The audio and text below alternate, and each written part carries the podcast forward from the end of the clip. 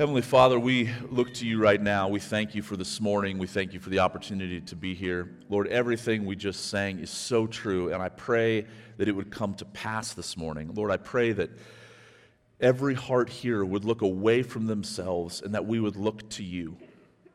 Lord, please grant us the ability by your Holy Spirit and through the truth that we're going to look at in your word to do this, to look away from self, our own efforts, our own strivings and to look to everything that Christ has done. Lord, we commit this time to you. We thank you that you are the risen Christ who is alive, who has poured out his Holy Spirit, and who lives to save people and to speak to his people and to give us real leading and guiding and the help that we need for every moment of our lives. Thank you for being such a good God and Savior, and it's in Christ's name that we pray. Amen. Amen. Good morning. You guys can have a seat. If you have your Bibles, please grab them and go to Romans chapter 6. Romans chapter 6.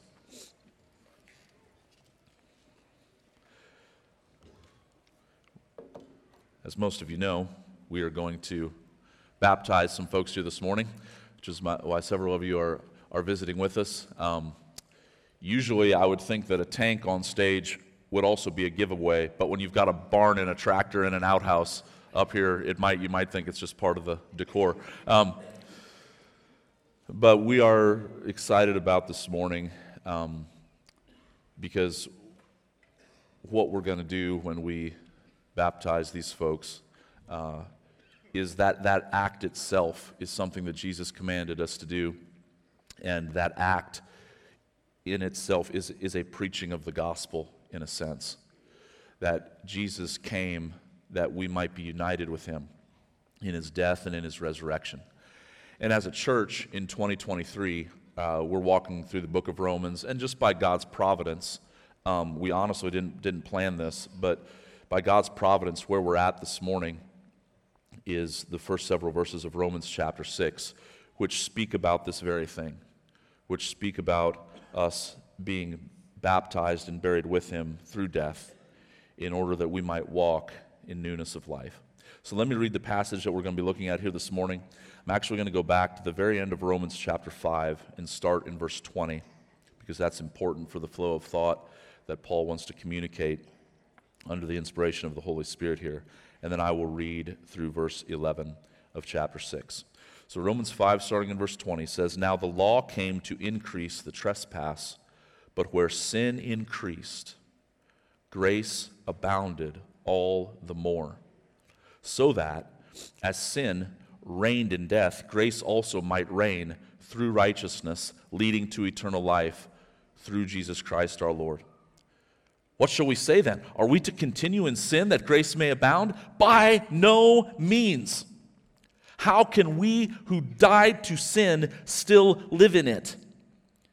Do you not know that all of us who have been baptized into Christ Jesus were baptized into his death? We were buried, therefore, with him by baptism into death, in order that, just as Christ was raised from the dead by the glory of the Father, we too might walk in newness of life. For if we have been united with him in a death like his, we shall certainly be united with him in a resurrection like his. We know that our old self was crucified with him in order that the body of sin might be brought to nothing, so that we would no longer be enslaved to sin. For one who has died has been set free from sin. Now, if we have died with Christ, we believe that we will also live with him. We know that Christ, being raised from the dead, will never die again. Death no longer has dominion over him. For the death he died, he died to sin once for all, but the life he lives, he lives to God. So you also must consider yourselves dead to sin and alive to God in Christ Jesus. Would you just bow your heads and pray with me? One more time. Lord, we look to you. Please open the eyes of our heart that we might see wonderful things through your word. Um, we truly ask for your help this morning, Lord, and I pray that you would give me words to speak in the moment that I need it. In Christ's name I pray. Amen.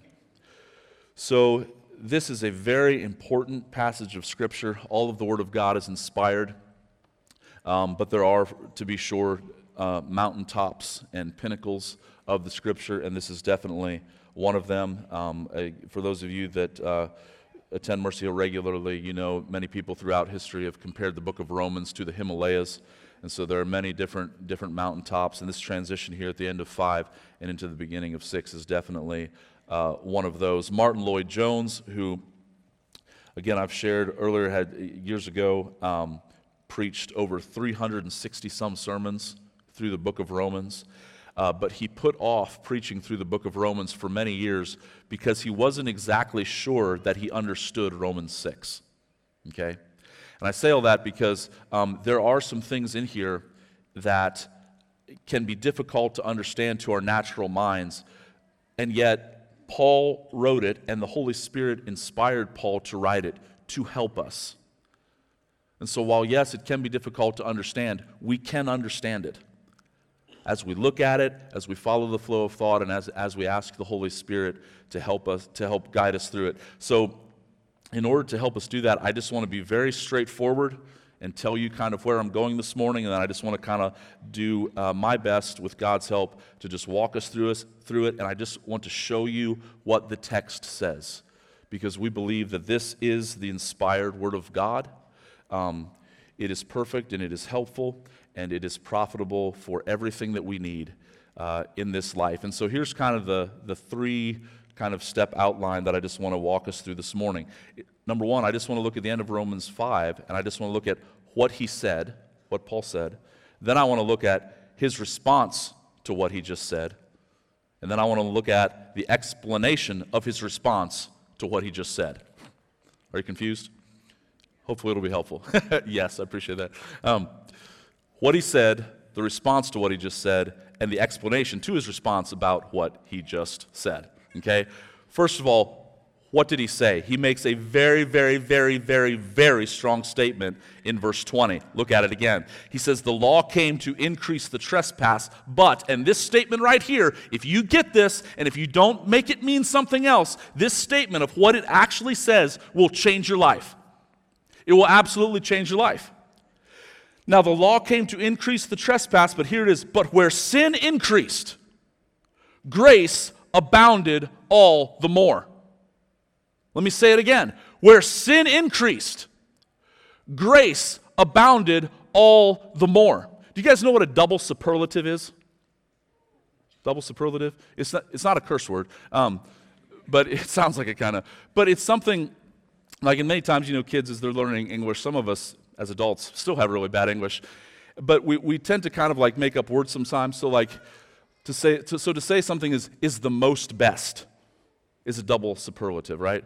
Or it's the most awesomest. It's when you usually put best and then the ending of a word of uh, est at the end of something. It's a double superlative, and it doesn't really make sense. It's not proper, like um, English grammar, but sometimes we, we say things like that to try to emphasize the point of how great and how awesome something is. Or, like, um, you know, maybe with, with like little kids, I know when our boys were younger, it's like, I love you this much. And they say, No, daddy, I love you this much. And then we say, I love you even more than that. And then eventually you get to the place where, where one of you sometimes might say, like, I love you to infinity, right?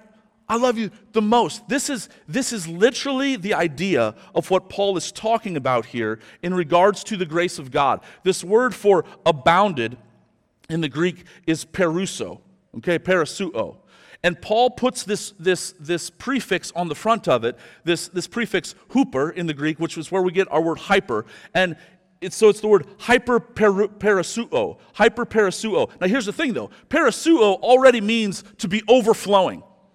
It's not a cup that is filled. It's a cup that is filled and then you're not paying attention and you just continue to fill it and it's just, it's overflowing. That's what parasuo already means. But then Paul puts this prefix on the front of it and he says hyperparasuo.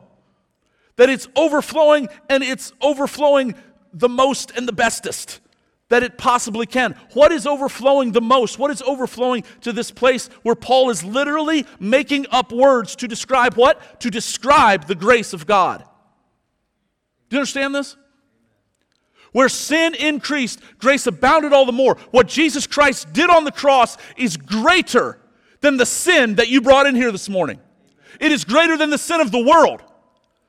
That Jesus took all the darkness of humanity, being an eternal being, very God of very God from all of eternity past, never created, but one with the Father from all of eternity. He came and he put on flesh in the incarnation, and he took the sin of the world upon himself.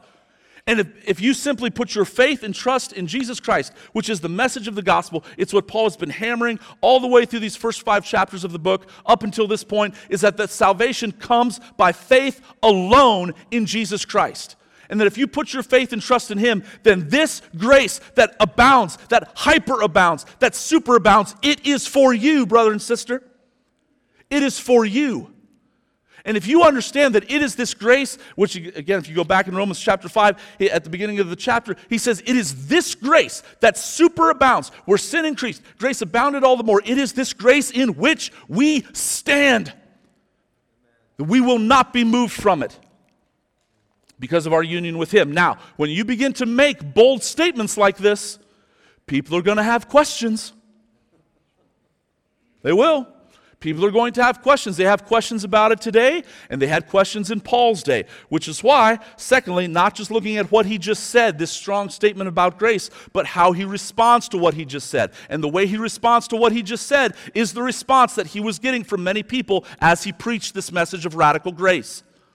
This message of salvation by grace alone, through faith alone, in Christ alone. This is not a response that, that is new to Paul. This is something that he heard all the time as he would preach this message of abounding grace that is found in Christ Jesus. And he frames it as a question at the beginning of chapter 6, verse 1. Look at the text. He says, What shall we say then?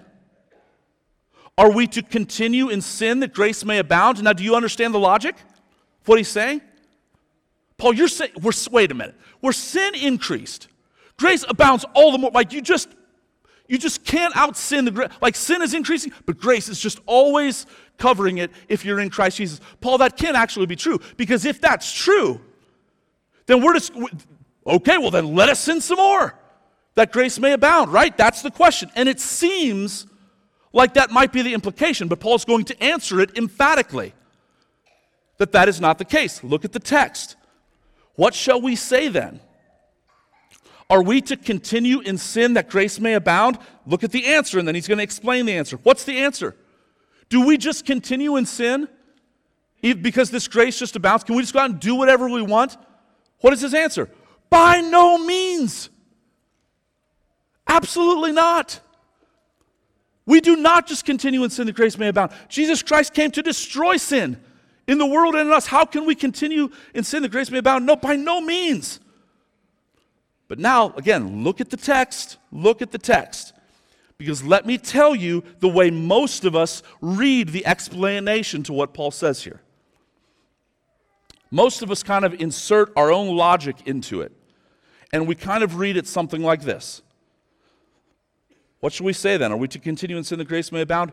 By no means. And then we say something like this because don't you know that you only get 100 chances?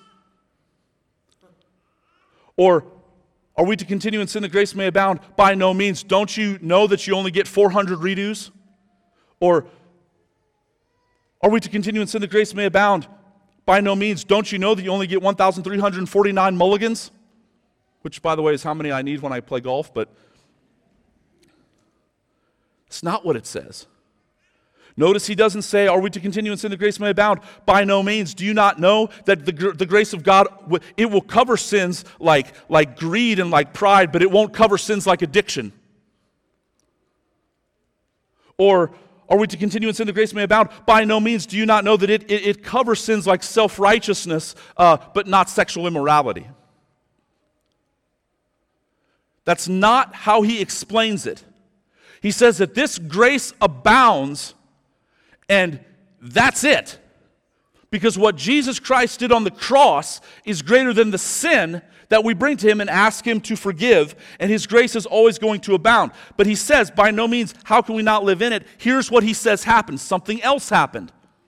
At the moment of your salvation, if you have placed your faith and trust in Jesus Christ alone for eternal life, to be saved, when you stand before Almighty, Almighty God someday, at the moment of your salvation, something else happened that you might not have been aware of. There is a part of you that died. That's his answer. And I'm telling you, folks, this will change absolutely everything when you understand this.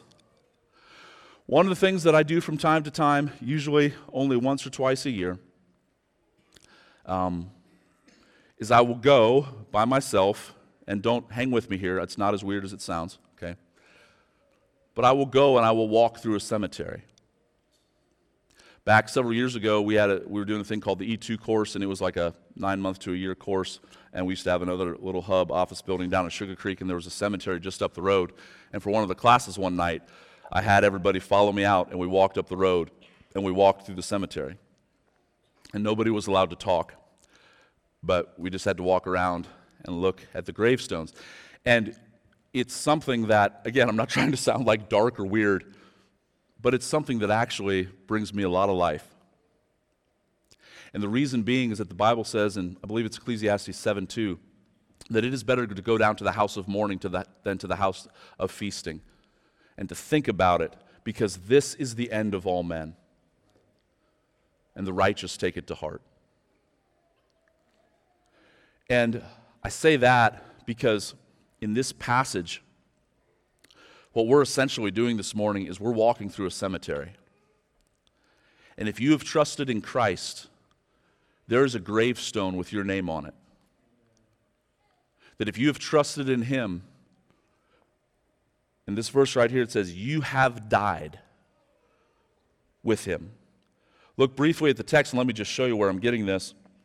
Verse 2, by no means, how can we who died to sin still live in it? Verse 3, we were baptized into his death. Verse 4, we were buried, therefore, with him by baptism into death, so that just as Christ was raised from the dead by the glory of the Father. Verse 5, for if we have been united with him in a death like his, we shall certainly be united with him in a resurrection like his. Verse 6, we know that our old self was crucified with him. Verse 7, for one who has died has been set free from sin. Verse 8, now if we have died with Christ. Verse 9, we know that Christ being raised from the dead will never die again. Death no longer has dominion over him. Verse 10, for the death he died he died to sin once for all verse 11 so you too must consider yourselves dead to sin do you understand what I, what I mean when i say that this passage is like a cemetery there's death all over the place.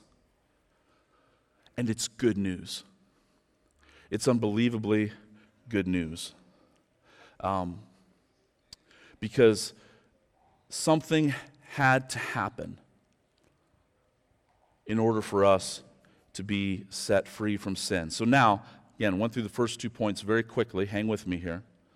But what he just said, where sin increased, grace abounded all the more. How does he respond to what he just said? He anticipates the question. He says, No, we don't continue in sin that grace may abound because we, we, we died to it. But now he's going to explain his response to what he just said. So, what, so, in other words, Paul, what do you mean when you say that we died? Because again, it's, it's past tense, not just that we will die someday, but that we've already died with Christ. Let's unpack that a little bit. Well, First of all, and here we see the word that uh, you know we're here for this morning and to celebrate with these folks is verse 3 do you not know that all of us who have been baptized into christ jesus were baptized into his death? Now this idea of baptism but not just baptism but baptism into his death. Again, look at the language of verse 3. It's very unique language, uh, language that's very unique, especially just to Christianity. That we were, two things, we were baptized into a person. You see that? We were baptized into Christ Jesus. For those of you that attend Mercy Hill, this is what we've been hammering on at the end of chapter 5, our, the, the, our union where once we were united with Adam and his descendants, and we've been born again, we've now been united with Christ. We've been baptized into Christ Jesus, and we were baptized into his death. Now, this idea of being baptized, there's, there's, there's two words that are similar in the Greek. One is the Greek word that's used here, it's baptizo, baptizo, and then there's another Greek word, uh, bapto, bapto. But and again, they, they kind of have the same root, but they're slightly different. What's really interesting about this is almost every Greek concordance or dictionary that tries to trace the, the, you know, the original meaning of what these words use, they will go back to a gentleman named Nicander who lived in 200 BC. And Nicander recorded for us, helpfully, um, his process for canning pickles. I'm not kidding. And here's, here's the word that he uses um, that's been recorded for us throughout history. But what's helpful about it is that he uses both these words in the same paragraph. And he uses the word bapto and then the word that's used here, baptizo. Okay? And here's, here's what he said in this process of making pickles, he would briefly just dip, just for a second, bapto, and that's the word bapto, his pickles into boiling water. Okay? And then, after baptoing the pickles briefly in the, in the boiling water to sanitize them, he would then, then baptizo, baptizo them into this vinegar solution that he made. And then he would kind of seal it off. And so what's helpful about it is that both, the, both of these verbs, bapto and baptizo, concern the immersing of vegetables in a certain solution. The first is very temporary, but the second, the act of baptizing, baptizoing these vegetables in the vinegar, it produced a permanent change. That's the point. And so, this idea of our union with Him is that we have been immersed with Him. This word baptizo is also used in classical, classical Greek to describe a sinking ship that goes and is submerged and does not come back up. It, it becomes one with the ocean, so to speak. It's there, it's there forever. And this is the idea that at the moment of faith and trust in Jesus Christ, though you may not have known it, and again, if you look at the language here, Look at verse 3. Paul says it again as a question. He says, Do you not know that all of us who have been baptized into Christ Jesus were baptized into his death? He frames it as this question Do you not know? This is a rhetorical device to basically, it's Paul saying, You might not know this, but here's what happened at the moment of your salvation. You were united with Christ, you were submerged into his life and into his death. And nothing is ever going to change that. This idea of baptism, again, most of you are probably familiar with, with this passage in regards to baptism, is that in Luke chapter 3, before Jesus starts his public ministry, John, God sends John the Baptist out as a forerunner before him, and he is baptizing the Israelites, uh, the, the, nation of Israel, as a baptism of repentance. And the idea was look, I need to be cleansed. I need someone to save me from my sins. And um, people and, and religious folks of all uh, different backgrounds were, were coming out to John and seeking to be baptized him. But here's what John said He says, I baptize you with water. I'm just baptizing you with water. But he says, There is one who is mightier than I, who is coming. The strap of whose sandals I'm not even worthy to untie. And then he says this He, speaking of Jesus, he will baptize you with the Holy Spirit and with fire. And here's what happens at the moment of your salvation, though you may not have known it, if you place your trust in Jesus, you are submerged into his death. You are baptized with the Holy Spirit. And there is a part of you that is dead and united with him, but is also then raised to life. And a change has happened from the inside out. There is, there is a new you. Again, we'll, we'll, get here, jump down to verse 5 real quick. He says, For now, if you have been united with him in a death like his, we shall certainly be united with him in a resurrection like his. And then verse 6, we know that our old self, who is this old self? This is the old self that was united to Adam, which is everything he's just been talking about in the previous chapter. That we were all once born in Adam, this old self. But if you place your trust in Christ, there is a part of you, and again, we don't have time to get into all the nuance of this and how I believe the Bible teases it out. But while we have a body, we also have a soul and a spirit. And there's a part of you, your spirit, that has died with Christ and has been made new, and the Holy Spirit now lives inside of you. Because you were baptized into his death, you were united with him into Christ. And when Jesus died on the cross, it was as if you died with him. And there's a part of you that has now been made new. Now, let me, though, still, because I don't feel like I've accurately answered the question in regards to how this works. So, again, go back What did Paul say? Where sin increased, grace increases all the more. What then? Should we continue in sin that grace may abound? Paul is emphatic. By no means. Here's why. You died. What does that mean? Here's what it means. I want you to hear me on this, and especially for those of you that are getting baptized this morning. We talked about this at the class on Wednesday evening. Here's what I want you to understand, but for any of you that have trusted Christ, is that the reason we will not continue in sin that grace may abound is because if you have truly been born again into Christ, there will forever be a part of you that will never be at peace with sin. Let me say that again. If you have been born again, united with Christ in his death and in new life, there is now a part of you that will never be at peace with sin. Which is why to put your faith and trust in Jesus Christ, to be submerged, baptized with the Holy Spirit into his death and into his life, and then to continue in an old way of living, you are doing nothing but working against your own joy.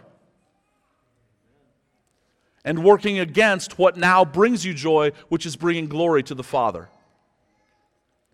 This is a spiritual reality. It is not just a metaphor, it is something that actually happened inside of you supernaturally by the power of God at the moment of your salvation. And again, Paul is helpful for us. He says, Do you not know? And he's saying, You might, you might not know this because I don't think many of us do. And it's why we live confused Christian lives.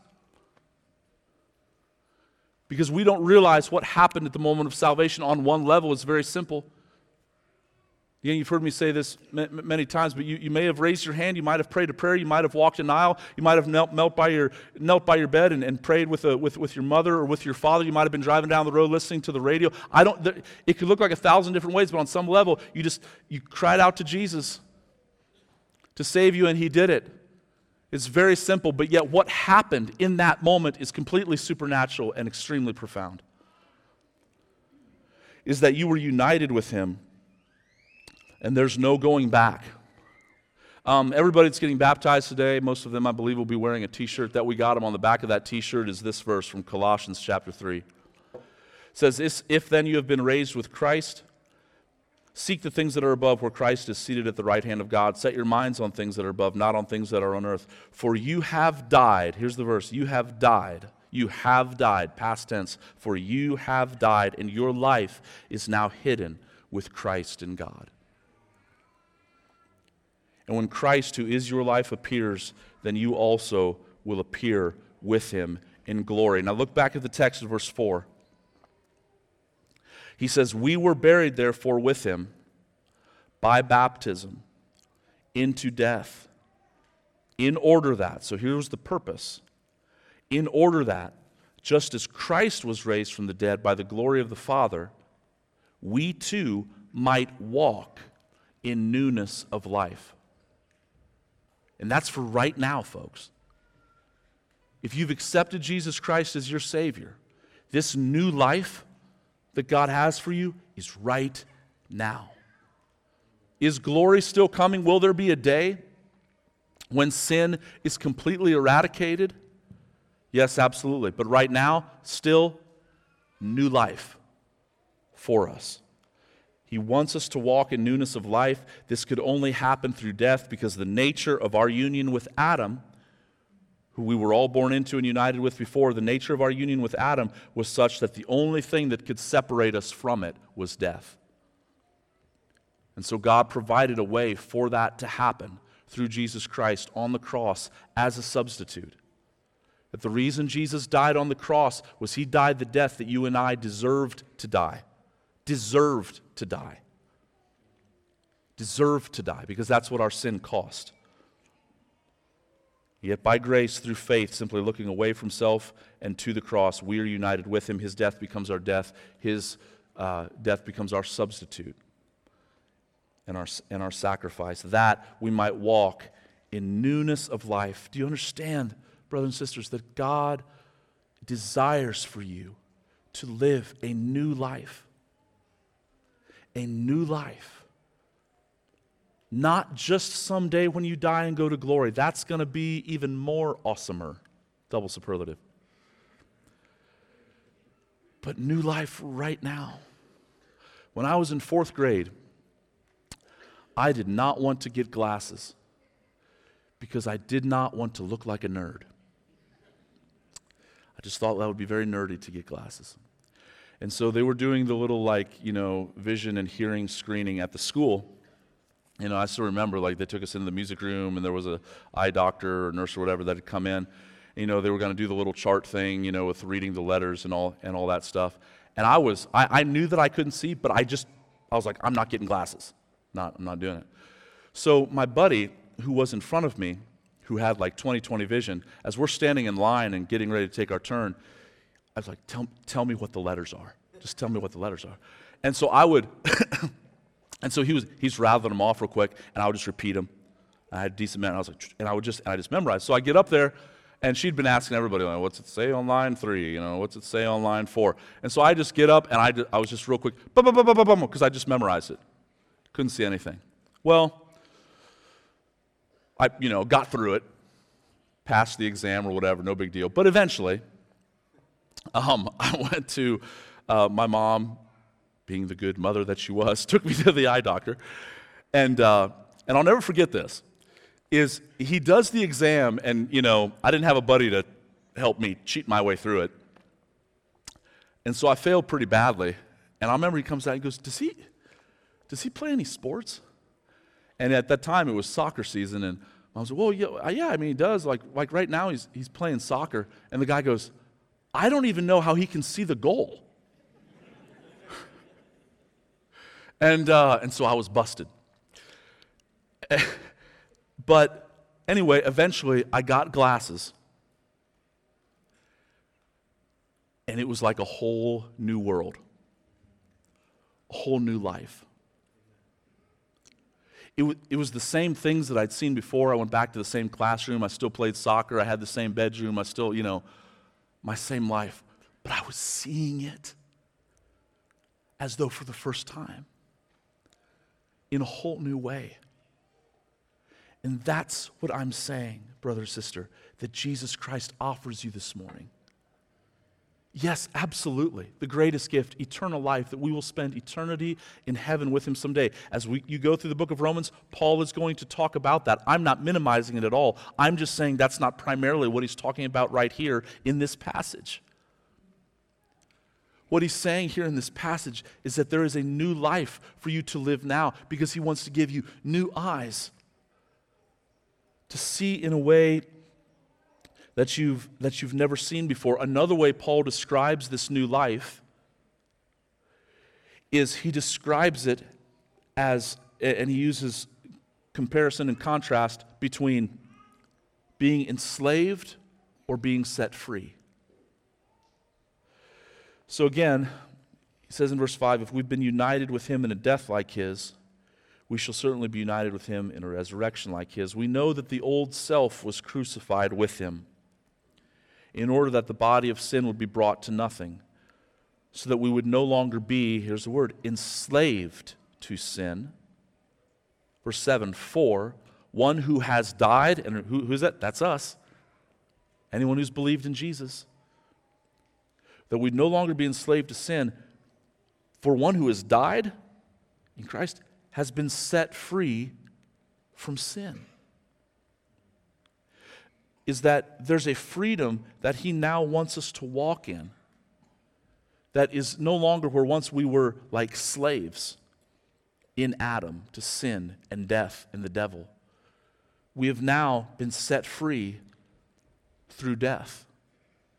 Um, I use this illustration with the guys that are getting baptized on Wednesday night at the class, but sometimes you'll, if somebody has wronged you, very badly, or somebody has wronged somebody very badly, you might hear that person say, They're dead to me. They're dead to me now. And again, I'm not saying that's necessarily right. We should forgive, blah, blah, blah. But the point is here is that this is the idea. Is it to sin? It's dead to us. Why? Because we died to it.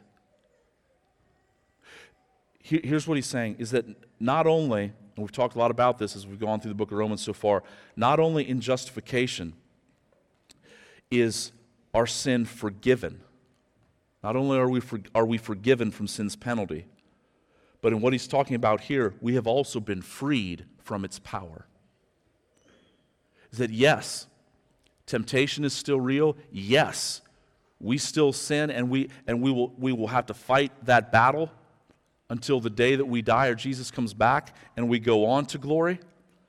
But we have been freed from its power, brother and sister, because greater is he who is in us than he who's in the world. That's what the Bible says. And we have been set free from sin and its penalty. In Hebrews chapter 2, this is a very, I just, I feel like these two verses, Hebrews 2, verses 14 and 15, they just don't get enough press. They should be right up there with John 3.16 and Romans 3, uh, 3.23 and Romans 6.23. It's just, just wonderful. It says this, he says, Since therefore the children share in flesh and blood, in other words, since we're human, since we have bodies, he himself, Jesus, likewise partook of the same things. He took on a body. And then he says this, that through death, through death, he might destroy the one who has the power of death, that is the devil, and deliver those who, through fear of death, were subject to lifelong slavery. That, that for all our lives, we, we had to live in fear because of sin, because of condemnation, because of the guilt. That wasn't just pretend, it was real. We really are sinful and we really do need a Savior. So, what are we going to do when we die? What are we going to do when we step into eternity? Jesus came and took on that death, went through death, was raised to life. And where the devil once used to stand with condemnation and accusation about, look at what you've done, this is what you've done, this is who you are, there's no way to be made right with God. Jesus comes, he takes the death, he takes the penalty, he goes into the grave, he comes back out, and he offers salvation to anyone who will simply believe. And when we believe in him, death, the devil, sin, destruction, darkness, it loses its grip. Because we have already been baptized into Christ Jesus and into his death, and we have passed through it. I've shared this story before, but I can't think of a better illustration from the Bible. You guys know the story of Lazarus, who was dead for four days, and then Jesus came, and as the resurrection in the life, he said, Roll away the stone. He raised him from the dead. And then one of my favorite verses, uh, and by favorite I mean it's a weird verse, but it's cool that it's in there, is that after Lazarus has been raised from the dead, in, that's in John chapter 11, in John chapter 12, um, they're throwing a party for Jesus, and Lazarus is there. And so, you know, picture Lazarus like you, you were dead for four days. Like, I don't even know what that would be like. Like, you're dead for four days, and then you're back and you're at a party with Jesus, and you're like, sweet, you know? Um, and and it says that the, the Pharisees and the religious rulers, they're all bent out of shape about it. And so they were scheming, they were plotting, listen, to not only kill Jesus, but to also kill Lazarus. I mean, that's, that's dumb, okay? In case you're not getting like, this guy just raised, was just raised from the dead and your plot is to kill him? Like, what, what's that going to do? But here's the point is like, if you're Lazarus, if you've already died, Jesus raised you and you're raised, and somebody said, I'm going to kill you. You're like, okay. Bring it, I guess. I don't know. Like, Lazarus was free. He was, he was free from threat. When sin comes knocking at our door, the devil comes bringing accusation, talking about what we've, talking about what we've done. Brother and sister, in Christ Jesus, we have been set free. Because where sin increased, grace abounded all the more, and there is no other answer. And do not fall into the trap, Christian, of being saved by grace and trusting God for your eternal life but thinking that the way you live the rest of this life is in your own strength and in your own power and by your own works and by your own effort. That's not the way it works. But it's a battle. We want to revert back to that. This is the whole story of the nation of Israel in the Old Testament is that God came in with a mighty mighty right hand and an outstretched arm and he destroyed the most powerful kingdom of that day, Pharaoh and the Egyptians and he brings them out, and we don't have time to look at all this, but it's actually pretty cool language, is that he brings them out through the Red Sea, and Paul refers to that as a type of baptism. is what we're talking about here today. Again, not just water baptism, but, but spirit baptism, and it's a picture of that. And he brought them through death, so to speak. I mean, the seas parted. Uh, this, you know, this isn't the way it's supposed to work, but the seas parted. They walk through it. They survive, but the enemy is drowned in the sea afterwards. And though Pharaoh and his army had once enslaved them for years, they were now free. Why? Because the enemy had been defeated. He was drowned in the midst of the sea, and yet as they went on, crazy. Crazy story, but we do the exact same thing. There's a time where they're out and they're afraid. But instead of trusting God, believing that they'd been united with Him, and that the enemy had been defeated, they actually said, Let's just go back to Egypt. Let's just go back to how we once lived. Let's just go back to what we once knew. Because they feared that the God who had already saved them was not going to continue to save them. And we do the same thing. And that's why this passage matters that we have been united with him and we've been brought to new life. For those of you that are getting baptized, you can get up, you can go back and get changed. Uh, where I told you, and I'll begin to wrap up here.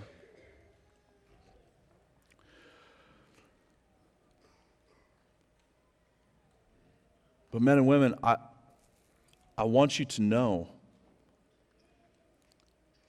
that what Christ has done, his act on the cross, the power of God that raised him from the dead, it doesn't just make all the difference for your eternal life after you die, but it makes all the difference in your life here and now for how we are to live. And again, we don't have time to look at all the details here, but just jump ahead to verse 11. Jonas is going to be unpacking verse 11, 12, 13, 14 next week for us a little bit more, but just look at verses 10 and 11. Speaking of Christ in verse 10, it says, For the death he died, he died to sin once for all, but the life he lives, he lives to God. So, and then verse 11, so you also must consider or count. And for those of you that call Mercy Hill home, back in, back in chapter 4, there was this idea of count or counted, how God counted us dead and sin. Here it's, it's the same word. They just translated it here in English as consider instead of count. But you too must count yourselves dead to sin and alive to God in Christ Jesus. That He wants us to live a whole new life, to believe it, to go forward in our union with Him every single day. And again, there is, there is a part of us that it will never be at peace with sin if you've trusted Christ. It is never going to be at peace with sin. Um, there's a hymn called There is a Fountain Filled with Blood. And again, you just, I, I was thinking this past week, like, if you're not familiar with what it's talking about and you don't know Jesus and you just hear that title, you might be, oh, what, what in the world are they talking about? But man, how precious this is. And again, for everyone that we're about to watch here in a few minutes, go under the water and come back up. I, I just want to read these verses. I won't sing them. You're welcome. But I just want to read these verses. It says, There is a fountain filled with blood drawn from Emmanuel's veins, and sinners plunged beneath that flood lose all their guilty stains. Lose all their guilty stains. The dying thief rejoiced to see that fountain in his day and there, my, and there may I, though vile as he, wash all my sins away. Wash all my sins away. Dear dying lamb, thy precious blood shall never lose its power till all the ransomed ones of God be saved to sin no more. Be saved to sin no more. Ere since by faith I saw the stream thy flowing wounds supply, Redeeming love has been my theme, and it shall be till I die. And it shall be till I die. That's how we live this Christian life, the same theme. And the last verse, verse 5, says this And when this poor, lisping, stammering tongue lies silent in the grave, then in a nobler, sweeter song, I'll sing thy power to save. I'll sing thy power to save. Would you bow your heads with me, please? As we close. For each one of you right now, in the quietness of your own heart,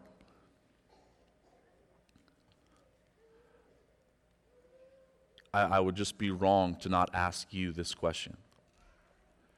Have you, not the person in front of you, beside you, behind you, have you put your faith and trust in Jesus Christ alone for salvation? Have you been born again? Have you died and been raised with Christ? Is there newness of life in you? Do you know that if you died today that you would go to heaven? Do you have a relationship with Jesus Christ through the Holy Spirit? Has your heart tasted of his love? Are you uncertain about where you will spend eternity, let alone how you will get through the days and months ahead. There is one answer. His name is Jesus. There is power in His name. There has been power in His name for 2,000 years, ever since He came up out of the tomb. He still lives, seated at the Father's right hand, to seek and save the lost. And if you will just call upon him, even right now where you sit, all those who call upon the name of the Lord will be saved. The Bible says if you confess with your mouth that Jesus is Lord and believe in your heart that God raised him from the dead, you will be saved. That is the promise of the Word of God. There is nothing you can do to add to it. You have been set free, not only from sin, but you have been set free from man made religion and from bondage of rules and regulations that do not bring life.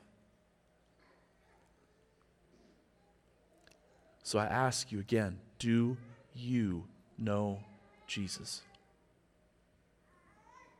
And I invite you to trust him right now where you sit. Heavenly Father, I thank you for today. I thank you for your word. I thank you for the new life that you died to bring about in us. We thank you for the simplicity of the gospel, but we also thank you for the miracle of salvation and the supernatural realities that take place inside our, our heart when we, when we trust you. So, Lord, I pray that you would draw many to yourself here today. I pray that you would let these folks know your love. It's in Christ's name that I pray. Amen.